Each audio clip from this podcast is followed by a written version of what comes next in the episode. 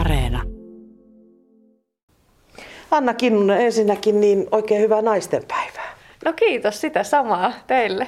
Kiitoksia. Juhlitaanko naistenpäivää täällä seurakunnassa jotenkin?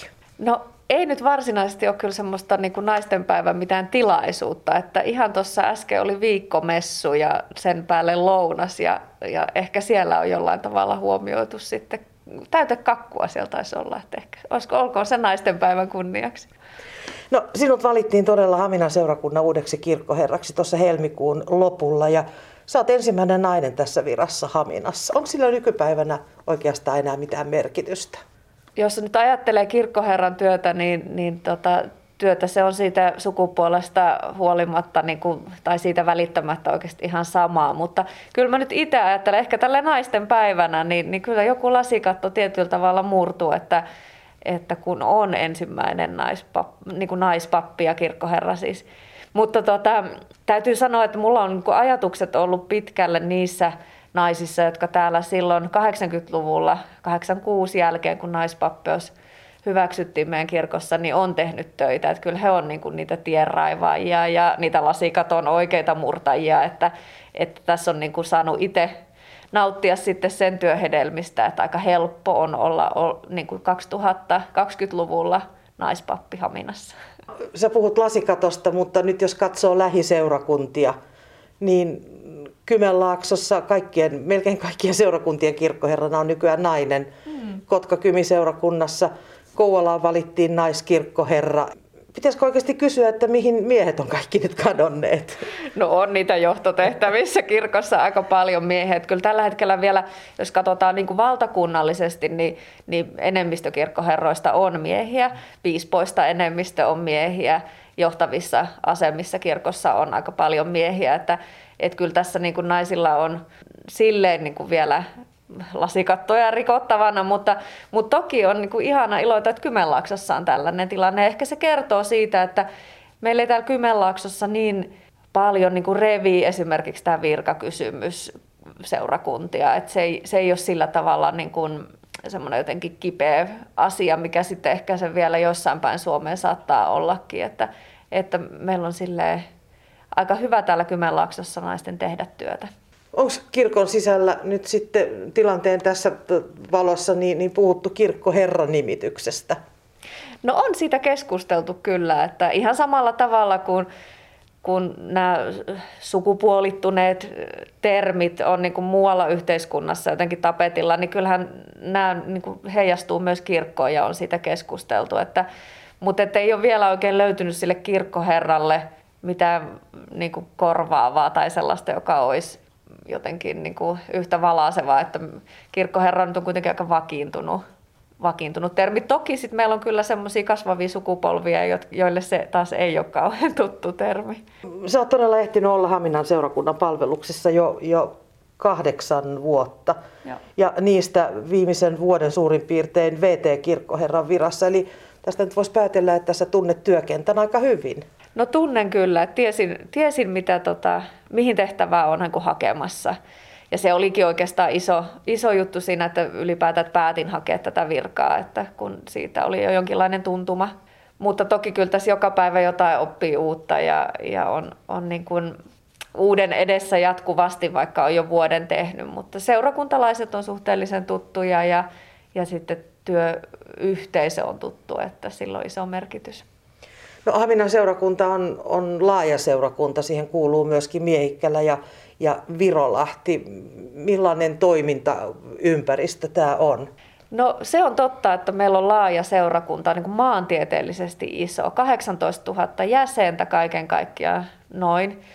Mä ajattelin, että täällä on hirveän niin kuin mielenkiintoista tehdä työtä, koska noilla perinteisillä maaseutualueilla niin myös ehkä ne odotukset kirkkoa ja seurakuntaa kohtaakin on ehkä perinteisemmät, jos nyt näin voisi sanoa. Mutta sitten meillä on kuitenkin tässä tämä kaupunkikeskittymä Haminassa, jossa sitten taas on ehkä niin kun intoa myös kokeilla ja tehdä niin kun miten kaupunkiseurakunnassa toimitaan. Et voi olla vähän niin kun uudenlaisia kokeiluja ja uudenlaista toimintaa.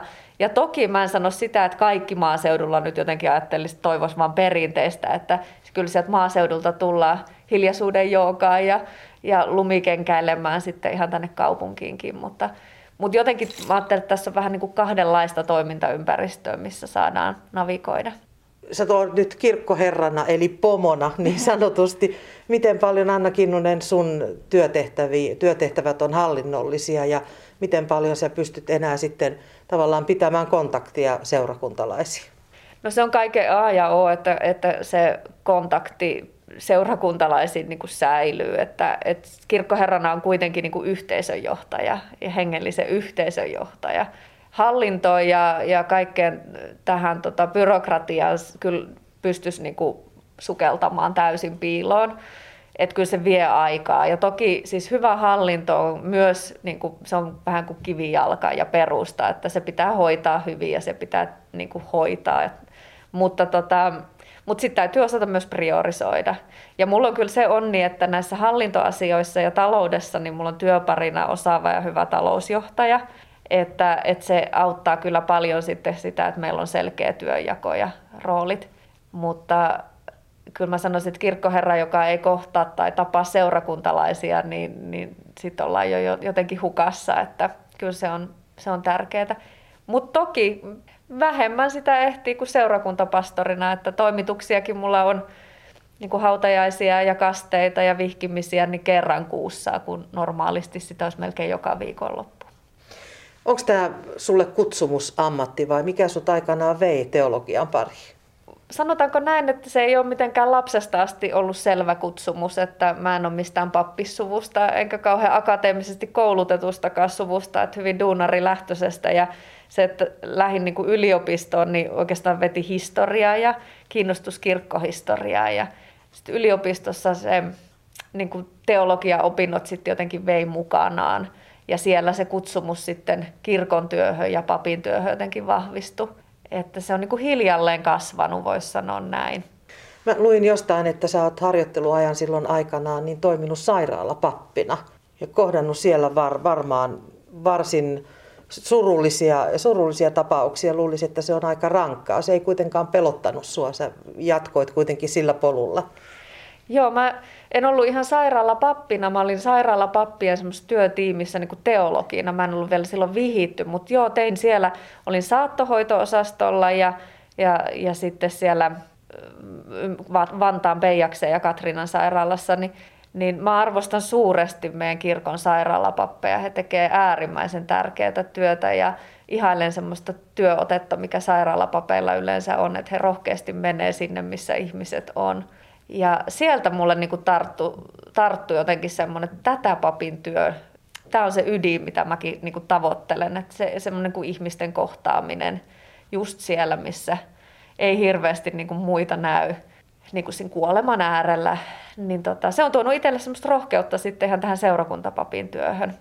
Vaikka voisi ajatella, että onhan se toki surullista se kuolema niinku hautajaisissakin ja sitten siellä saattohoidossa, mutta kyllä siellä sitten semmoisia valonpilkahduksiakin niin kuin on. Ja toisaalta sitten se on sellaista, että se on niin merkityksellistä se työ, että vaikka se on raskasta, niin se tuntuu niin tärkeälle, että sitä jaksaa sitten jotenkin tehdä. Ehkä sen, jos niin kuin saa kiinni siitä, ettei se niin kuin, ei se silleen työnä tunnu kuitenkaan semmoiselle, että se olisi niin raskasta kuin ehkä maallikosta voisi ajatella. Miten sä silloin ja miten sä nykyään purkaat sitten näitä tilanteita? Mikä on se sun tapa tyhjentää päätä ja rentoutua? No meillä on kirkossa ylipäätään hirveän hyvä työnohjausjärjestelmä. Että meillä on niin kuin, työnohjausta on saatavilla hyvin. Se on niin kuin, tietenkin ammattilaiselle tosi tärkeä, että on hyvä työnohjaaja. Mutta sitten kyllä meillä on kotona 10- ja 7-vuotiaat lapset ja vanha rintamamiestalo, niin hommaa kyllä riittää, että aina kun tulee kotiin, niin sit mä en ole enää kirkkoherra tai pappi, vaan sit mä oon äiti ja vanhan talon kunnostelija, että sit on kyllä kaikenlaista puuhaa ja tekemistä ja se irrottaa kyllä hyvin. Ja sitten mä ajattelin, että se on kaiken ajoa, että saa nukuttua hyvin. Hyvät yöunet, niin sit jaksaa tehdä.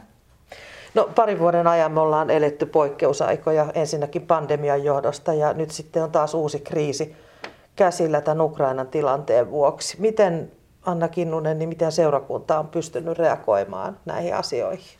No joo, tämä mun kirkkoherra-aika on ollut kyllä tosiaan niin kuin pandemiasta nyt sota-aikaan, että aika moista kriisijohtamista on vaadittu, että pandemia-aika nyt tietenkin on näkynyt seurakunnan toiminnassa ihan, niin kuin muistat, että historiassa olisi varmaan mikään vaikuttanut niin paljon, että jo meidän niin kuin talvisodan ja jatkosodan aikaankin Jumalan palvelukset ei pysähtynyt, miten ne on nyt pandemia-aikana taas oli siirty kokonaan verkkoon, että silloin on ollut iso vaikutus, että nyt tuntuu, että siitä ollaan pikkuhiljaa jo vähän niin kuin käynnistämässä taas toimintaa niin sanotusti ihan normaaliin. Ja sekin vie niin kuin oman aikansa, se käynnistäminen taas.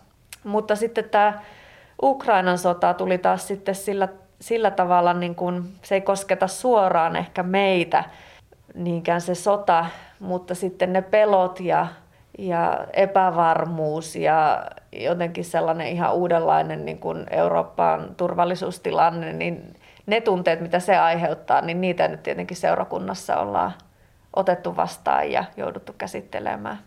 Näkyykö se seurakunnassa jotenkin, että ollaan rajan pinnassa? Jos nyt ajattelee ihan fyysisesti, niin Haminaa, etenkin Miehikkälää ja Virolahtea. No kyllä se varmaan niin kuin ihmisten mielissä aika vahvasti näkyy se, että ollaan tosiaan ihan fyysisesti tässä lähellä. Et kun puhutaan just niistä tunteista, mitä tämä sota Ukrainassa herättää. Just sitä pelkoa, epävarmuutta ja vihaakin varmaan. Ja se nostaa pintaa ehkä niitä sodan muistoja sitten sieltä meidän omasta historiasta ja niitä traumoja, mitä tälle alueellekin sit siihen liittyy. Että on paljon niitä alueita, jotka jäi sodan aikana sinne toiselle puolelle ja se sodan muisto tällä alueella meillä on täällä ihan erilainen kuin sit vaikka mun kotiseudulla Kuopiossa. Että on lähetty evakkoon. Se on vielä elossa niitä ihmisiä, jotka ihan oikeasti muistaa sen, että minkälaista se oli, mitä nyt esimerkiksi ukrainalaiset käy läpi. Että siinä mielessä mä ajattelen, että kyllä tällä alueella, sillä meidän omalla historialla, niin tämä tilanne nostaa ne traumat pintaan. Miten sä katsot kirkkoherrana, olette sitten pystyneet esimerkiksi Haminan seurakunnassa niin vastaamaan tarpeeseen, siihen epävarmuuteen, siihen huoleen, mikä seurakuntalaisten keskuudessa nyt tästä tilanteesta on noussut? No meillä oli heti silloin, kun sodan syttymispäivä tai tämä Venäjän suurhyökkäys siis alkoi, niin se oli itse asiassa sama päivä, kun tämä mun kirkkoherran valinta tehtiin, niin mä sieltä valtuuston kokouksesta hyppäsin sitten pitämään rukoushetkeä kollegani kanssa sitten rauhan puolesta ja väkeä oli paikalla kirkossa ja myös sitten sen striimin välityksellä. Että se oli se semmoinen niin kuin ensimmäinen, että nyt meidän tehtävä on niin kuin rukoilla rauhaa ja kokoontua yhteen. Mutta nyt sitten tässä, kun tilanne on ehkä niin kuin siitä alkujärkytyksestä jotenkin, en sano, että se olisi vieläkään tasaantunut, mutta ehkä se hätä ja pelko on nyt kanavoitunut sitten niin kuin toiminnaksi. Niin kyllä se on sitten näkynyt täällä meillä, että on kerätty ihan konkreettista rahaa. Ja sitten ollaan kerätty nyt, eilen otettiin vastaan avustuksia, ihan tavaralahjoituksia, jotka lähtee nyt sitten Ukrainaan täältä meidän Mikkeli-Hippakunnan alueelta. Eli seurakuntalaisetkin varmaan voi sitä huolta niin nyt kanavoida nimenomaan tähän toimintaan. Kyllä, nimenomaan ihan konkreettisen rahalahjoituksen niiden järjestöjen kautta, jotka nyt on sitten luotettavia ja toimii siellä Puolan ja Ukrainan rajalla esimerkiksi. Musta tuntuu, että tärkeimmät vaiheet on vielä edessäpäin, kun me nyt jo varaudutaan ja otetaan vastaan tulevaisuudessa näitä pakolaisia ihan konkreettisesti tänne. Että varmaan siinä sitä meidän suomalaisten jotenkin niin kuin auttamistahtoa kysytään. Ja se vaatii meiltä kyllä sitten semmoista solidaarisuutta. Ja toisaalta sitten se, että me ei ehkä sorruttaisi niihin samoihin keskusteluihin ja ikään kuin sisäpoliittiseen kriisiin, mitä oli silloin pakolaiskriisiä aikaan 2015, että nyt jotenkin yhteisessä rintamassa toimittaisiin ihmisten hyväksi ja parhaaksi ja otetaan ihmisiä vastaan.